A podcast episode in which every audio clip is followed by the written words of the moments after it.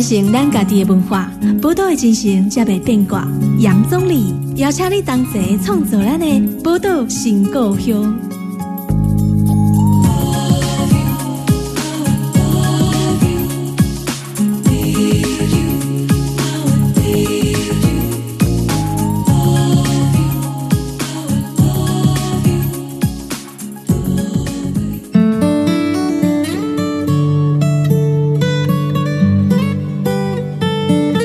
欢迎收听波多联播网 FM 九九点一大千电台宝岛新故乡哈，呃，我是杨总理。今天咱波多新故乡哈，要来跟大家讨论的一个这个议题哈，这个议题跟新闻有关的。呃，因为哈前一阵三月底的时候，宪法法庭有辩论关于所谓的这个通奸除罪化的议题哈。那当然，宪法法庭辩论之前，还有一些社团哈，就是社运团体、民间的团体呢，他们也去司法院哦有集会。然后送交所谓的这个法庭之友的意见书，那这意见书呢，当然包含了超过百位的律师学者啊、家长，还有一些酷儿社群的各界人士的见解啦。那当然辩论的结果哈，据说是好像是说，哎，五月的时候好像会出来的样子。所以我们今天就要来谈一下这件事。通奸除罪化的议题所以我们今天特别邀请这个我们世新大学性别研究所的陈怡倩教授来到我们节目，欢迎怡倩。大家好，同理好。其实我们今天要找怡倩来谈这个议题，因为怡倩你也有写法庭自由意见书嘛，对不对？对。那呃，我知道说，其实像通奸这个问题啊，牵扯到这个议题的时候，在台湾，如果回到法律上来谈的话了，通奸在法律上要去怎么定义啊？通奸目前的定义是与这个婚姻之内配偶以外的第三人有这个奸淫行为，奸淫行为对。那 奸淫行为定义其实因为是刑法嘛，国家是用刑法介入，所以强度很强，哎，所以它是界定在非常狭义的性器结合行为。呃，简单来讲就插入，对不对？对 对对，要插入的这个行为，插入的应该是说那个阳具插入阴道，还不是插入其他的地方哦。好，那就是其实因为是刑法罪刑法定，所以它的定义其实是呃，就是说与配偶以外之第三人有我刚刚所说的特定的这一种性的结合行为，嗯，才有可能受到处罚啊，也就才有构成这个通奸呢。对，没错。啊，可是这个就有一个问题出来了。前一阵子有一个这个艺人叫做董志成，嗯，然后听说他的老婆，然后好像跟另外一个女生是。那这样女女或男男，嗯，但是也是在婚姻之外，这个状况怎么构成通奸就没办法了。如果在刑法的定义，可能没办法，嗯，但是他那个可能可以构成民法上离婚的事由，对，因为离婚民法那边我们可已经把定义给更改了，嗯嗯，就是只要是任何的性交行为，那如果去看刑法第十条，性交就包含各式各样人类的什么口交、肛交、直交什么等等等的其他的行为，对，但是因为。我们这边我们讲罪嘛，哈，通奸罪。讲到罪的时候，其实它意涵是它是属于刑法规规范，对对对。那当然就叫罪刑法定，因为它强度很强，我们不可以呃随意的扩张它的定义。对，嗯，那依照这个现在刑法是二三九嘛，哈，对，两百三十九条是说这个可以处到一年以下的有期徒刑。是哦，原来通奸要去坐牢的。是，但是现在目前实物上，其实真的去坐牢的人数不多嘛，不多。但是我不知道大家还记不记得二零一三年。有一起台中县的这个通奸罪的事件哦，那个当事人是被判两百七十三年吧，大概接近三百年，然后也上了国际新闻。我当时就接受了访问。嗯，对对对，因为一罪一罚哈，那如果一次的通奸行为四个月，那刚好有证据显示哈，有人做了污点证人哈，把那个小册子啊、金钱的，就是去哪里啊，都记录了一个礼拜三次，然后连续通奸，如果三年。算一算你就知道了。那当然，后来他的执行刑是两年。可是当时的新闻当然就让我们体认到说，哇，这个女人是有多么的恨对方，恶恶意重大，为什么被我们的司法体系判将近三百年？为什么会这样？对啊，那所以当时引起国际媒体对于台湾目前尚存有通奸罪哦，引起高度的关注。所以国际媒体会关注，就表示其实在目前世界上了，是这个通奸罪要构成这个变变成刑法里面要去罚通奸这个行为，在目前目前来真的是很少，已经剩下我们了。东亚只剩下我们了。对对对，嗯对，还有大部分的回教国家哈，还有美国的几州，不过他们都不太用了。不过就说东亚，如果跟我们情况。况相似的国家只剩下我们了。嗯哼，那你可不可以谈一下，比如说，因为我知道你针对这个通奸的研究，呃，历史上，比如说那欧陆国家还是中国自古以来，对，虽然我们跟中国是不一样的国家，可是中国自古以来对通奸这个概念是。好像也不太一样，或欧陆国家、日本等等，比如东亚是日本嘛，对，我想你问到一个关键的问题，就是说，哎，奇怪，明明我们是台湾人，我们为什么要管中国的法律？我们为什么要管欧陆的法律？对。不过我们就面对现实吧，哈，嗯，就是我们台湾目前手上的这一部法典，哈，是从中国，哈，就是当时的中华民国政府在中国哦，很久很久以前那个时候，就国共内战之前，对对对，要要要牵扯到那段历史，对对对。那那段历史，首先就说我们整个法律规范的确是从那里而来的。那你知道台湾人民心好嘛，善良哈，我们就我们就直接拿来用，然后最美的风景是人，然后直接拿来用，但是有经历了非常多的改变，哎，对，这样，所以中国的各个朝代，呃，那个时候去处罚婚姻外的行为，对。性行为这件事情，其实历代都有，但是呃。根据这个很多女性主义历史法学家的这个研究，就是说每个朝代的处罚也不太一样。哦，每个朝代又不一样。对，但是是越来越严重还是呃不一定？不一定，方向不一样。前面可能比较是，譬如说无夫间呐，任何婚姻之外的。违反礼教的啊，其实他都处罚，所以未婚的也算。对，对不对？你可以想象有一个等于婚前性行为也罚了，对对对对，没错，有有一些朝代是这样，嗯嗯那所以早期的朝代其实是没有男女，其实呃处罚其实是呃类似的，哦，就一样，他没有去区分男女，男或女，他比较重辈分，他不喜欢那种啊超越辈分的婚外情，意识比较高一点。对，但是到后期，我们就是我们跟我们台湾这一部刑法比较相近的是，到一九三五年之前的那个法律，其实是。只处罚通奸的女性，好，也就是那男的呢？男不用啊，因为这，我觉得我真的很想要跟大家说一下，就是。通奸罪的存在哦，在所有的国家，在中国各个朝代或者是欧陆的那些国家，从来都不是为了性别平等。从以前是比较是为了要去维护夫权，哈，巩固那个那个男人的他的那个权势，巩固以男人为主的生殖系统。因为如果你结婚了的女性，然后又去通奸，所谓通奸就是与婚姻外之人，那你是生的子嗣是不是有可能不是属于这个夫的这个系统的？嗯嗯嗯。所以最初最初其实是要去巩固那个夫权。嗯，那其实一直到一九三五年那个时候，我们看到史料就是说，哎，那个时候立法者由于社会的压力，社会压力就说，哎，怎么可以只处罚女性？对，所以才在法律把它改成是男性跟女性都处罚。可是那个时候的立法诸公真的还蛮聪明的，他们有留下一个伏笔，不是在二三九，是在二四五。他那边有说哈，去限制了告诉权。如果你事前同意或事后诱诉哈，宽恕配偶的话，也不可以提告诉哦。所以这一条其实不是在二三九哦。嗯，那我们就问大家嘛，台湾社会谁比较容易原谅谁，或者是谁比较容易事前同意让某一特定的人去有婚姻外的性行为？对，所以这上面就会变成有性别上的差异。对。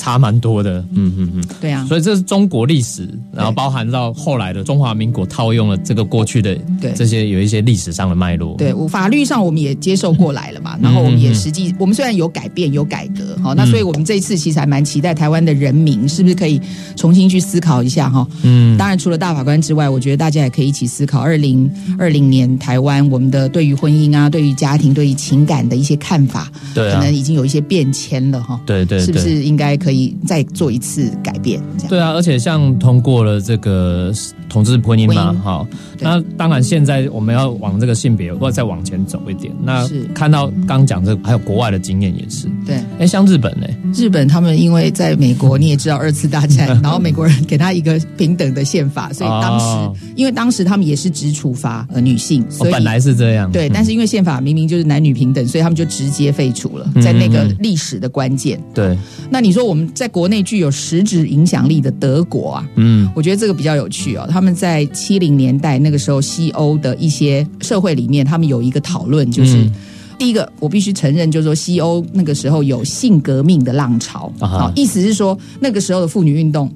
促使还有民权运动，大家都在想说：哎，性到底是属于你的、我的，还是社会的，还是国家的？哎，不一样家庭的，哎，不一样啊。性如果是自己的，那就是自己啊；如果是国家要来管到你的性，又不一样。那如果是社会认为我们应该要如何如何的话，那又不一样了嘛。对。那德国是在那一波里头去废除了刑法里面还存在有单一性道德价值的法律。嗯，就说通奸罪的存在，它基本上传递了一个讯息：国家认为我们这个社会应该这样，对吧？我？们要有秩序的遵照这个规矩来走。所有的，对。所有的性行为都必须发生在婚姻之内内，，对对对哦，嗯。对，那这种单一性道德价值的相关的法律，在德国的那一波的改变里头，它就废除了，所以它也废除了、呃人兽交，也废除了，就就是是类似像这种不会变成刑。法啦，嗯，没错，没错。对，我觉得国家不需要管到你这个部分了，对，就是不会变成刑法。那当然，嗯这个社会上我们还是有一一定有普遍的对于性道德的一个看法，可它不会借由国家来嗯介入，来执行的。嗯嗯对，所以欧陆那边大部分大概一九六九七零的都相继废除。嗯嗯嗯，好厉害，那供起来啊，我哎，比如说像我们看一些，比如说好莱坞的电影。或者是他有的，比如说演那个什么欧洲那个什么中世纪的那种，可能是也是这种贵族王妃啊，还是什么，也是就是爱上了别人，可是可能不爱国王什么之类的，都会有这种东西啊。那他们其实这个事情发生的很早啊。是啊，是啊，然后像麦迪逊之桥是哦，比较久的电影了，对它其实也是所谓的婚外情的概念了。对，就说有配偶，对所以我们常常会有一些迷失，对不对？其实那个迷失就是说，好像是呃，一定要在婚姻里面长期一对一关系，那才是真的。嗯，对，那这个迷失怎么破？应该是说，我觉得还是要看在婚姻关系里面的当事人是怎么想的。嗯好、我觉得这一波我们重新希望思考通奸罪存在它的是不是合乎宪法的秩序。嗯嗯嗯，不是要去鼓励说哇，大家都不要一对一，不是，因为这不是你我可以鼓励的哈，是说国家应该要从私人的情感世界里面退出哈。嗯嗯如果有暴力的话，国家一定要介入。但是如果私人的情感的话，我觉得国家应该要退出，然后让每一个人在婚姻关系里面，每一个人自己去决定。哈，你想要一对一至死不渝，很好啊，那你就努力啊。对啊，那如果你当事人觉得不一定是这样哈，因为婚姻里面还有很多其他的重要的社会性的功能，哈，嗯可能一起照顾小孩啊，就是让每一个人自己去思考他究竟想要结什么样的婚，然后想要维持什么样的婚姻生活。这一件事情好像不应该是由警察或检察官或国家来呃为你把关啊对，因为这个现在好像是他所谓除罪化，很多人会误解，对，这个也是我蛮担心的事情。因为现在大家谈到这个什么通奸除罪化会误解，然后甚至现在最近都还有那个假消息在传。什么假消息？假消息在传是传怎么样呢？就是说最近还澄清，哎，我们台湾有一个这个叫做台湾事实查核中心，哦，然后呃，现在网络上就在传传什么，就是三月三十一号通奸除罪化闯关，十五个大法官让他通过，这个假消息在网络上开始传了。然后，所以这个台湾事实查核中心就去查证，然后就是把这个网络传的这个假消息，他们还发了一一篇这个报告出来，说这个是假的，这是错误的欸而。且他每一句话都是错的，因为三权分立，你知道吗？司法者、大法官不可能闯关的，对就是行政、立法、司法。嗯，对，其实我们说这次在决定的是说这个罪的存在合不合乎宪法，所以我们去问大法官。对，那你刚刚说的那个除罪化，那个是一个社会倡议的运动，嗯哦比较适合是从立法院那边去做对对对哦。嗯但是我们这一次其实请问大法官说，哎，这个罪目前在台湾存在，然后嗯嗯嗯因为有性别化的社会现实，造成最后总的女性因为通奸罪入狱或者是受到处罚的。嗯嗯，比较多这件事情有没有违反性别平等，有没有违反性自主权等等等等，去问大法官说这个有没有合乎宪法？对对，嗯哼，所以这个假消息现在还在那个长辈赖群主传呢、这件事情我真的是让人家就觉得这个，哎，怎么这件事情会有火吗？对对，蛮严重的哦。哦所以我还是要在这边跟听众朋友讲一下，这个假消息哦，不要乱传。看到这个消息，你还是先查证一下比较好，不要看到这个跨流欧亚的亏钱就开始讲了哦对。那这个我觉得是很重要的。先休息一下啊，待会我们再继续回来访问。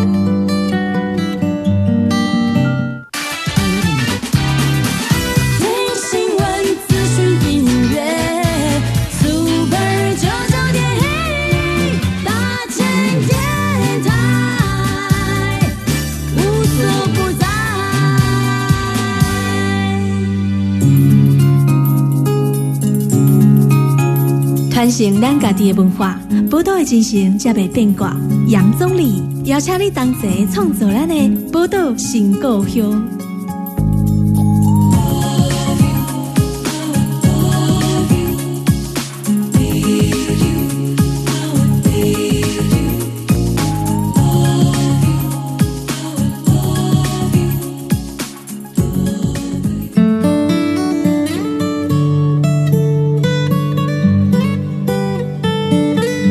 波多联播网 FM 九九点一大千电台波多情况用，大家我是总理。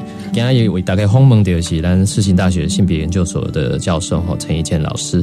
刚在前一段节目里面，咱讨论的通奸除罪化议题啊，公有通奸除罪化议题，最近呢还是有一些新闻，就是因为三月三十一号的时候有这个宪法法庭辩论嘛，哈。然后这个申请事先案的这个辩论呢，在最近啊，又有一个新闻就出来，就是有反对通奸除罪化的声音，不同意见立场的团体，或是说很多人是认为通奸罪的存在对我们台湾社会是必要的。对对，所以像这个爱家公投的提案人有一个叫曾宪颖，他是要下一代幸福联盟的理事长，简称夏福盟。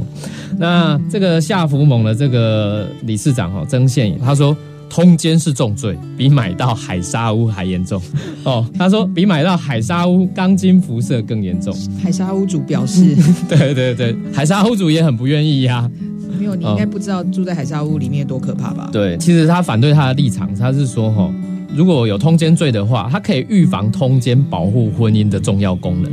那通奸罪的存在是保护女性还有我们的下一代的孩子。这个是很典型的一些迷思，哎，他误会了。怎么说？就说通奸罪本身的存在，从欧陆的历史、中国的历史、台湾目前的现行的状况，关小薇老师呃最近呃有做了一份非常详细的对于通奸实务的从起诉到判决到后面定罪的一个分析，都告诉我们一件事情：通奸罪的存在对女性其实是很不利的。嗯。那这是第一个哈，那另外一个是说，如果我们真的爱护家庭啊，其实我们必须去重新思考家庭的重要的因素元素是什么。那其实我也同意啊，第一个你要有情感的联系，对，但是我们应该心里也知道，情感必须是发自内心，嗯，对不对？一定是两厢情愿啊！我是刚博下面博向你爱啊。那我们就好好的面对，完全不爱了。那我们就好好面对，思考一下，说，哎，你在婚姻要什么？因为有有些人可能会说，没关系，没有爱，可是我可能有友谊。哎，那可能有我们共同的小孩，可能我们有共同的事业或什么，就是每一个人关系可以做一些转换，就对。没错，没错，而且每一个人的关系的样貌非常不一样啊。简单的讲，有些是有性无爱，有些是有爱无性，有些是无性无爱，有些是有性有爱，有些是对啊，钱有些很复杂。很多对这个是很复杂。如果大家愿意去看到我们台湾的家庭里面，其实相对复杂，就是它不是那么纯粹，只是情爱。可是我们心里应该都知道，说当事人都要甘愿在那个家庭里头才会幸福嘛，对对不对？所以我会觉得，如果真的是要维护家庭的话，真的是想要维护那个婚姻亲密关系，其实要多一点沟通，多做一点情感上的这种互相的沟通，嗯，而不是去要求一个外人完全不知道我们家里发生什么事的外人，譬如说警察、检察官，嗯。然后拿着一个鞭子在那边围起来，等于是告诉我们说不可以，我不管你怎样哦，里面我不管你怎么样，但是不可以有婚姻外的奸淫、性器结合行为，嗯，否则处以刑罚。就是你想想看，就是 这个方法达不到目的啊，而且甚至啊，一旦对簿公堂，其实非常难以回复他的家庭了。通常好像回不去了啦，真的回不去了。嗯，就是。好像是有一些人哦，对簿公堂，他是说他可以挽回对方之类的。对，有一些人也常常会有这种想法。对，透过法律。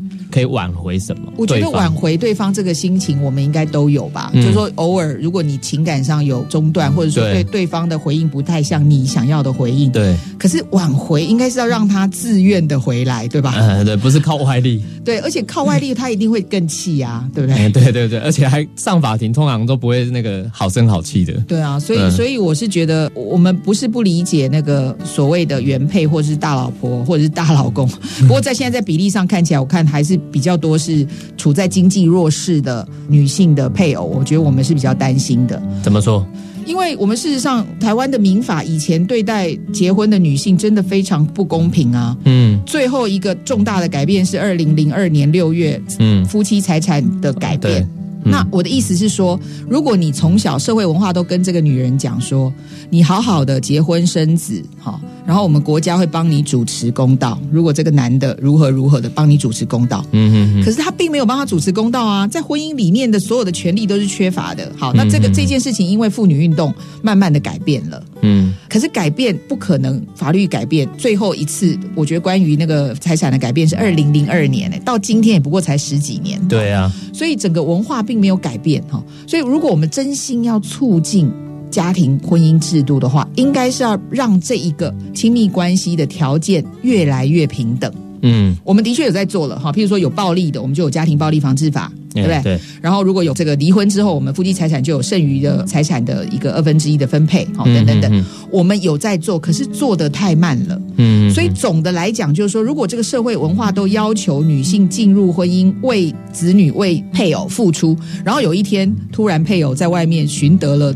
他认为更喜欢的真爱，对。然后这个时候，我觉得这些女性可能会无法理解，说为什么这个社会居然要讨论通奸除罪？嗯嗯。那我的回应是说，不是因为不知道你很辛苦，就是因为知道你很辛苦，所以你不要再把你的生命继续的，因为要抓奸或等等等，等于是你要投注你所有的、哎那个早征先真的超贵的。第一个很贵，而且很可怕，那些证据真的不要看。我以前当那个实习律师的时候，我嗯。那时候因为小咖嘛，步兵。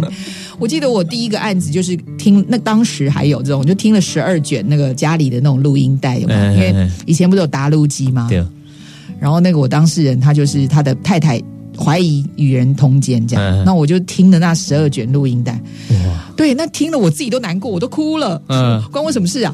但是，但是我就跟我当事人讲说，哎，那个我来听就好，我找证据，你不要听。嗯，可是你知道，当事人，你知道我们人都是有那种就是我坚持，我一定要了解他到底为什么会这样，对不对？对可是你看他听完之后多难过，然后你听完之后，你看完那些证据回不去了，然后还要再上法庭，对，然后你的脑袋里头能有想的，那可能一生都没有办法删除那些记忆，对不对？嗯嗯所以我反而会觉得说，哎，这个感情的变化真的不是我们愿意的。可是如果真的发生的时候啊，也许看看能不能谈一个比较好的条件，就是意思是说，你该给他的，你该负起责任的，对不对？你该跟人家说谢谢的，该跟人家说对不起的，嗯你好好的好聚好散嘛。对。那如果有未成年子女的，话就要负责任啊，就像一个成熟的大人来，大家一起来谈一谈，应该要怎么办？就是小小孩子我们要怎么照顾的问题。对，就说我理想上是认为说，我们应该要给更多的情感教育的资源，哈，哎对，然后让他在这种比较艰困的时候，财务上、经济上、心理上要有支援，哈、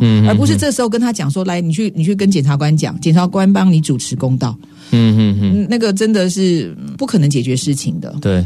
而且因为现在我们是刑法、民法都，民法是讨论最后比如离婚的问题嘛，哈，对，然后也是有损害赔偿的，对，也要赔偿也，可以的，对。对。那可是像，因为我们现在谈到是一个好像比较普遍常见的一个状态是这是，是，然后还有一种呢，比如说从从第三者的立场，对。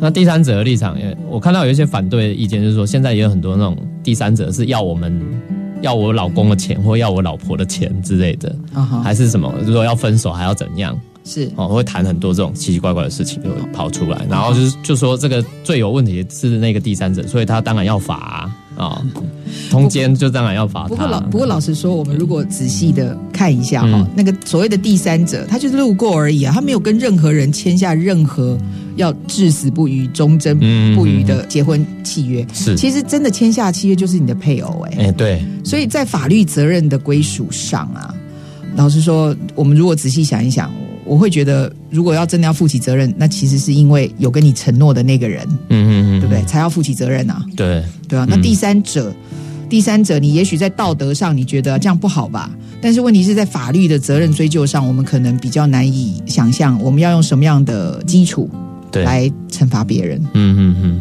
对啊，所以像很多那种，就是人家都说这个女人要去为难女人，男人为难男男人吗？还是怎么样？这句话，我觉得在我们台湾目前的性别化的社会现实上哦，非常遗憾的，对还是有几分的真实哈。嗯意思是说。因为我们目前的父权的国家社会的本质哈，嗯现、现在正在脱胎换骨中，但是还没有完全的换好，对不对？对啊，对啊啊，所以所以为了要减那些血血，当然有可能 就是女人跟女人之间的确也还是会有这样子的这种为难的状态啦。对，然后像那个我刚刚讲那个夏福猛的那个理事长啊，他有举出说哈，他反对只有用，因为现在刑法不要就是除罪嘛，哈。对，如果那可以，啊，他说他反对，如果刑法废了，那现在只剩下民法可以处理。他说只用民法处理通奸，会让人觉得有钱就可以外遇。为什么会有这种想法呢？我们还是要诚实的面对哈，外遇有它的原因啊，它那个是结结果论，对啊，嗯，对，我们发现这个婚姻外的性行为好像是跨越阶级的，嗯。嗯，好像跟钱没什么关系、啊。对啊，有时候他都用钱来谈的话，还有。我觉得我跟曾先生最大的不同就是，我相信还是有爱情的存在，还是有那种互相自在相属，而不需要靠外力的那种情感的存在。好像很多人都会觉得说，如果如没有果没有了，外在的规范，。哎，你要相信你自己的真爱啊！对他们就是相信真爱的但是。我就觉得，我怀疑他的真爱，情感的维系，还有我情感的状况怎么样，我其实当事人最知道了。是啊，是啊，所以我觉得说，在面对我们讨论通奸除罪化议题的时候，其实很多人都会陷入到一种可能像迷失的状态。那个东西可能跟我们长期以来受到的那个，不管是学校告诉你的，或者是从来自你的家庭，还是来自社会上告诉你的这个教育，是你就应该要怎么样，我们就会遵循着那个一定要照这个规矩来走。可能是没有时间想过吧。应该说，我们从小听的故事，对不对？公主跟王子从此过着幸福快乐日子。大大家情感教育就变很差、欸。对，就是我们其实没有什么情感教育的，哦，觉得是没有的。第一个是说没有想过，然后第二个是说，我也必须要面对承认，我们必须要知道啊，就是如果我很喜欢一个人，然后对方、呃没有用那样的情爱回应我的时候，我当然也会很挫折啊。哎、对，我觉得我们要很珍惜这样子的情感的自然的表现。嗯，所以，当我们在看到一件婚姻外性行为事情发生的时候，我们很容易感同身受。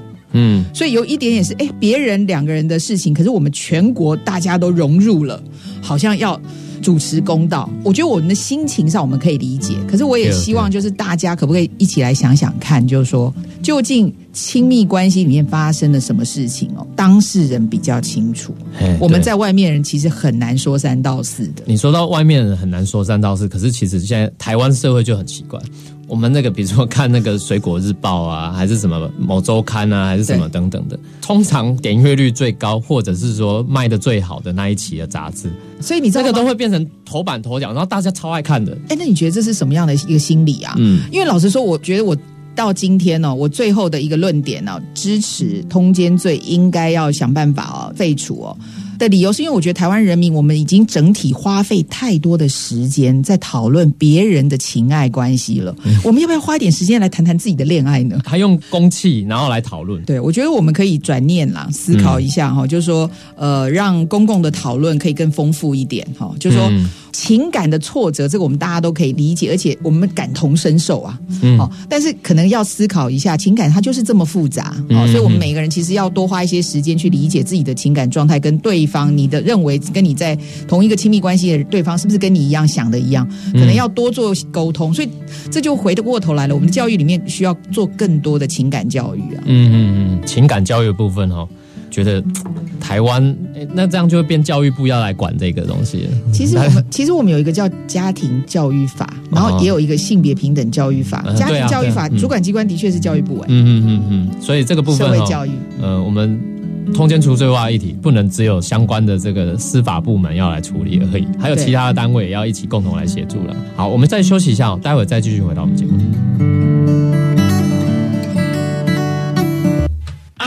乐团听新闻资讯和音乐，哦，在 Super 九九点一大千电台无所不在。现在所收听的是 Super 九九点一大千电台。传承咱家己的文化，宝岛的精神才袂变卦。杨总理邀请你同齐创作咱的宝岛新故乡。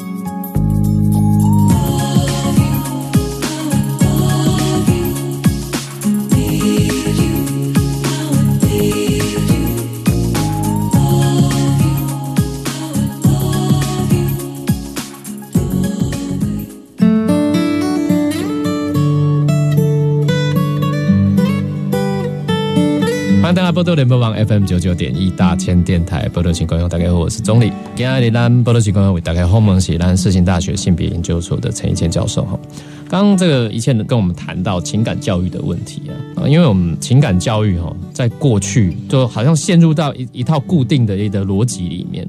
然后，所以每个人的情感发展好像都会有一套固定的剧本就发生。那个剧本啊，比如说，不管是学校老师还是其他的什么长辈啊等等，在教育里面告诉你说，跟爱情的关系大概是长一个什么样子，或者是说，我们这个社会一直会有一些固定，比如说媒体就是告诉你说，呃，男女之间都强调什么两性，可能你不知道还有其他的性别的可能，然后就固定着这一套逻辑在发展所谓的情爱关系。那这个情爱关系好，如果进入到婚姻里面，婚姻里面可能假设就是我们今天谈的这个通奸除罪化，啊，发生婚外情，婚外情的剧本可能发生了，那这个剧本就会告诉你说，哎，可能比如说我们常常看到所谓八卦杂志或者是报章媒体。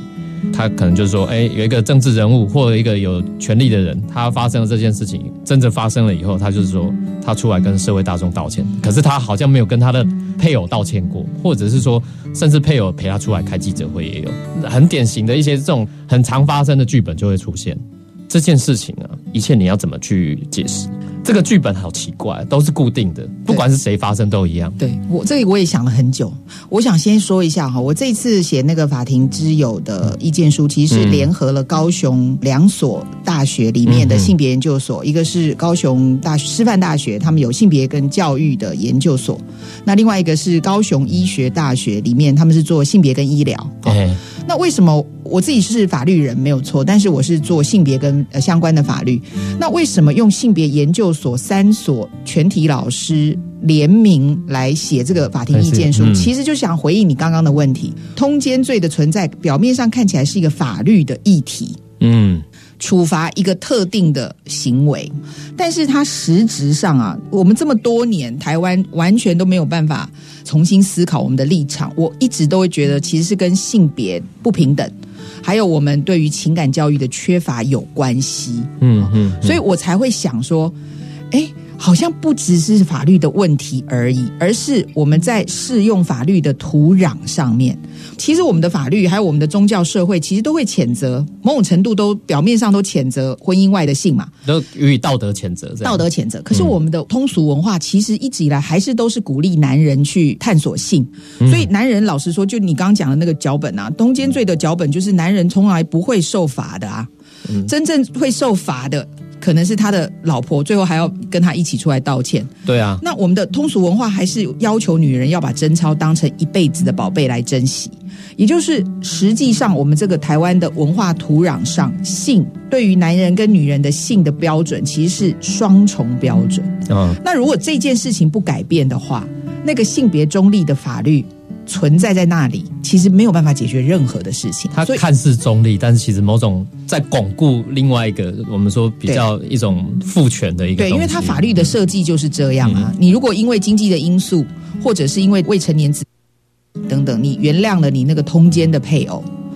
或者是呃事前同意，啊，譬如说以前可能有些家庭会认为说你一定要生一个儿子，对不对？那有可能有些人是在允许之下去，就说可能在配偶之外的人去跟他有性行为，然后嗯，生儿子，所谓的传宗接代。对就是台湾其实有多种多样的这种故事了哈。嗯那如果我们的文化上一直对待性的看法一直还是这样男女不平等的，还有婚姻跟家庭里面男人跟女人在家庭跟婚姻中的角色一直都是不太一样的嗯啊。譬如说，你可能会听到很多女性的长辈说啊，没关系啦，那那个只是通奸，那个只是一时的意乱情迷，他只要不打你，对不对？然后只要这个没有暴力，然后每天都拿到钱回来，他还算是一个好的先生。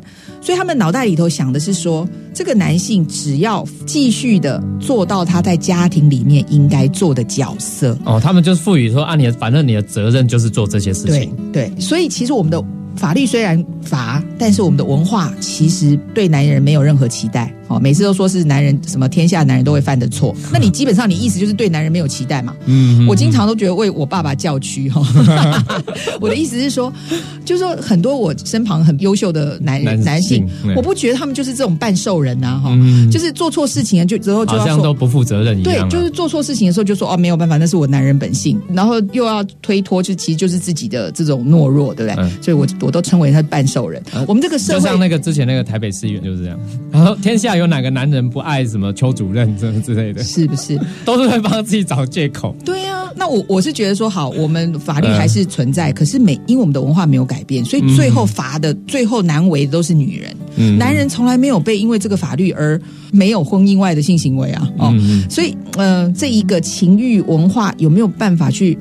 改变他，我还是觉得要回过头来啊，我们要从每一个人的性别平等教育，从从小哈、家庭的教育里头，从这个情感的教育，慢慢的去灌输他说，这跟你是男性或女人没有关系，跟你清不清楚你是谁，然后你要的亲密关系是什么样的亲密关系，然后你想要组成什么样的家庭，嗯你你你期待彼此在家庭里面的角色是什么？这个其实是需要比较自觉的，好知道自己的需求，然后要跟你的配偶、亲密伴侣沟通，哦嗯嗯才有办法慢慢的去维系你所谓的家庭和谐啊。对啊，所以这个东西可能没办法让国家来做。不过我觉得现在这个通奸除罪化这个议题啊，如果以现在台湾的社会的民意来讲的话，因为现在谈到算比较像政策面的东西，法律要改。对，哦，要政策面，政治人物哦都会说啊，现在民意状况是怎么样？没错比如说这个死刑的议题就是最直接，就是说，哎，现在百分之八十九十人不同意，所以就说啊，这样就不要做。可是像通奸除罪化，连法务部在这次的辩论也都提出，哎，民意有百分之八十，他为什么会用拿民意出来压啊、这件事情，我就想要特别提醒台湾人了。宪政民主国家哦，不是所有的事情都用多数决，嗯，因为有一些对跟错，有一些基本权利的问题是不可以用多数决。嗯台湾人应该最清楚，我们现在没有办法加入联合国。嗯我们现在在国际社会上没有办法用自主的一个国家的主体位置，为什么？因为多数的国家认为你不能代表中国啊。没错，好，那所以别人已经这样对我们这样做了哈，就是我们还是要回到那个议题的本身，不是大家想的，不是多数人想的就一定是合理的，嗯，而是我们可不可以大家一起来思考这个问题的本身，它究竟侵犯了什么基本权利？嗯，对不对？那我我一直觉得台湾人是最有潜力来理解这件事情，怎么说？因为我每天都被欺负啊，也我每天都是因为多数决啊，大部分嗯大的国家我们就是被霸凌习惯了。对我们被霸凌习惯，我们不要接受霸凌者的这一种逻辑。嗯多数国家现在就是承认某中国，对而不承认台湾作为一个主体的国家。对我每次都觉得台湾人，其实你想想看，别人是这样对我们的，我们是不是应该好好的思索？如果你可以成为一个国家，如果你的基本权利被侵犯的时候，好，譬如说生命权，譬如说你的性自主权，嗯嗯嗯，即便这世界上都觉得你错了，你也要为出来为自己说一句话、啊，是不是？对对对对啊！所以我想说哦，这个。哦，我们每次面对这些所谓主流民意的这个问题的时候，政府就会稍微就是往后缩一点，那变成公共讨论就很不容易展开。对，公共讨论不容易展开，这个状况就是到底它的解方是怎么？就是说，我们当然我觉得说，如果说大法官的视线，他是跟一般人可以理解不太一样，因为一般人就是觉得说，今天就算大法官如果视线做出一个不符合多数民意的的想要的东西的时候，多数民意就会觉得这个政府不好。对，我觉得民尊重民意，嗯在我来看是说，我们要尽量跟人民讨论沟通哈。譬如说，我如果是一个教育者，我可能就会提出很多的问题，让我们的学生好好的讨论哎，。对啊，嗯，但是大法官他的职责是依据宪法来思考。这样的罪的存在有没有侵犯基本权利。他不是用民意来对当做他主要思考。好，那我举一个例子，台湾一直以来哈，我们子女从姓，对不对？哎，对，很久很久以前是从父姓，后来改成可以从母姓哈。嗯，例外是嗯如果母亲没有兄弟，然后现在我们已经改成双方哦，嗯当事人爸爸妈妈可以决定子女可以协议要从母姓或从父姓都可以。对，这件事情，台湾的主流民意是什么？当然是重复性啊。可是我们的、嗯我们的法律在妇女运动还有大法官的解释之下，就告诉大家，男女在法律之前是平等的。对，我的意思是说，我们的法律经常与我们主流的民意是个相反的。嗯嗯嗯，可是只要是因为跟基本人权有关系，就不可以用多数决而已来决定。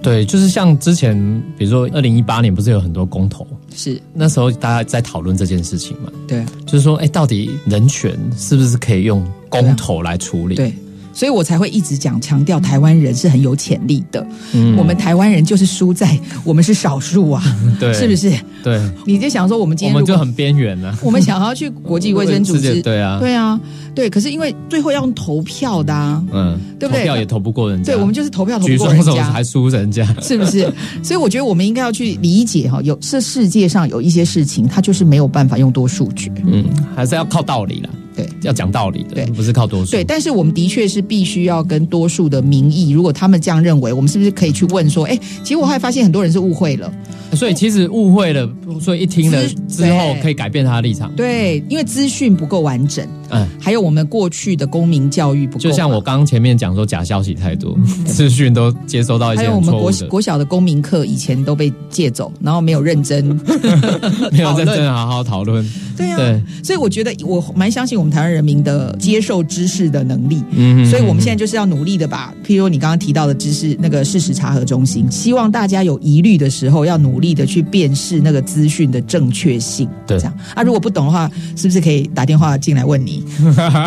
我们节目不接受口 out 了，不不接受口音，对对对哦好好对。但是我们我们节目就是常会提到像今天谈的这个很边缘的问题。啊，了解。对，因为很边缘，就是大家不会去注意或关注，大家觉得不重要。可是其实事实上，哎，它影响蛮多人。比如说像我们刚刚讲说，哎，婚外情，大家都说啊，不会发生在我身上，嗯，很坚定。我们还是不要铁哎齿。，对，对，而且就算不没有发生在我们身上，也听闻了非常多这样的故事啊，不是对，吗？就是这故事每天都在发生。对啊就是新闻媒体打开社会版面就会发生。然后有时候比较看遭奸类的，也变成功，真的变成不只是是通奸罪的问题，会变成说谋杀、杀害对方这种，就最严重就会发生这些事情。是啊，是啊，就非常走不出去，或啊，不然就自杀。对啊，自伤或伤人，所以我还我还是觉得此刻台湾人民非常需要情感教育，嗯嗯嗯我们来不及了，要赶快。嗯嗯，所以这个情感教育哈，可能就是除了司法的部门要去改变法律以外，我觉得其实除了法律要改变，另外我们的文化要改变，要靠教育了。是啊，行政部门其实可以做更多。嗯嗯嗯，不管是呃体制里头的学校教育，然后还有就是像这样子的广播节目啊，嗯呃社会教育啊、嗯家庭教育啊，其实真的可以再多做一些。对，而且现在有你刚刚讲这个性别平等教育法嘛，哈，是，然后还有这个家庭的教育。对啊，这些东西法律是有，可是我们怎么让这个法律是让我们有一个基本的一个保障呢？哦对，提供一些机会，提供一些机，哎，那我们到底如何去善用它？我觉得那个回到行政部门要好好来思考了。是嗯那时间关系哈，我们今天节目在这边要先告一段落了。那呃，也很感谢以倩今天来到我们节目，我们下礼拜报道新故讲解，拜拜。拜拜。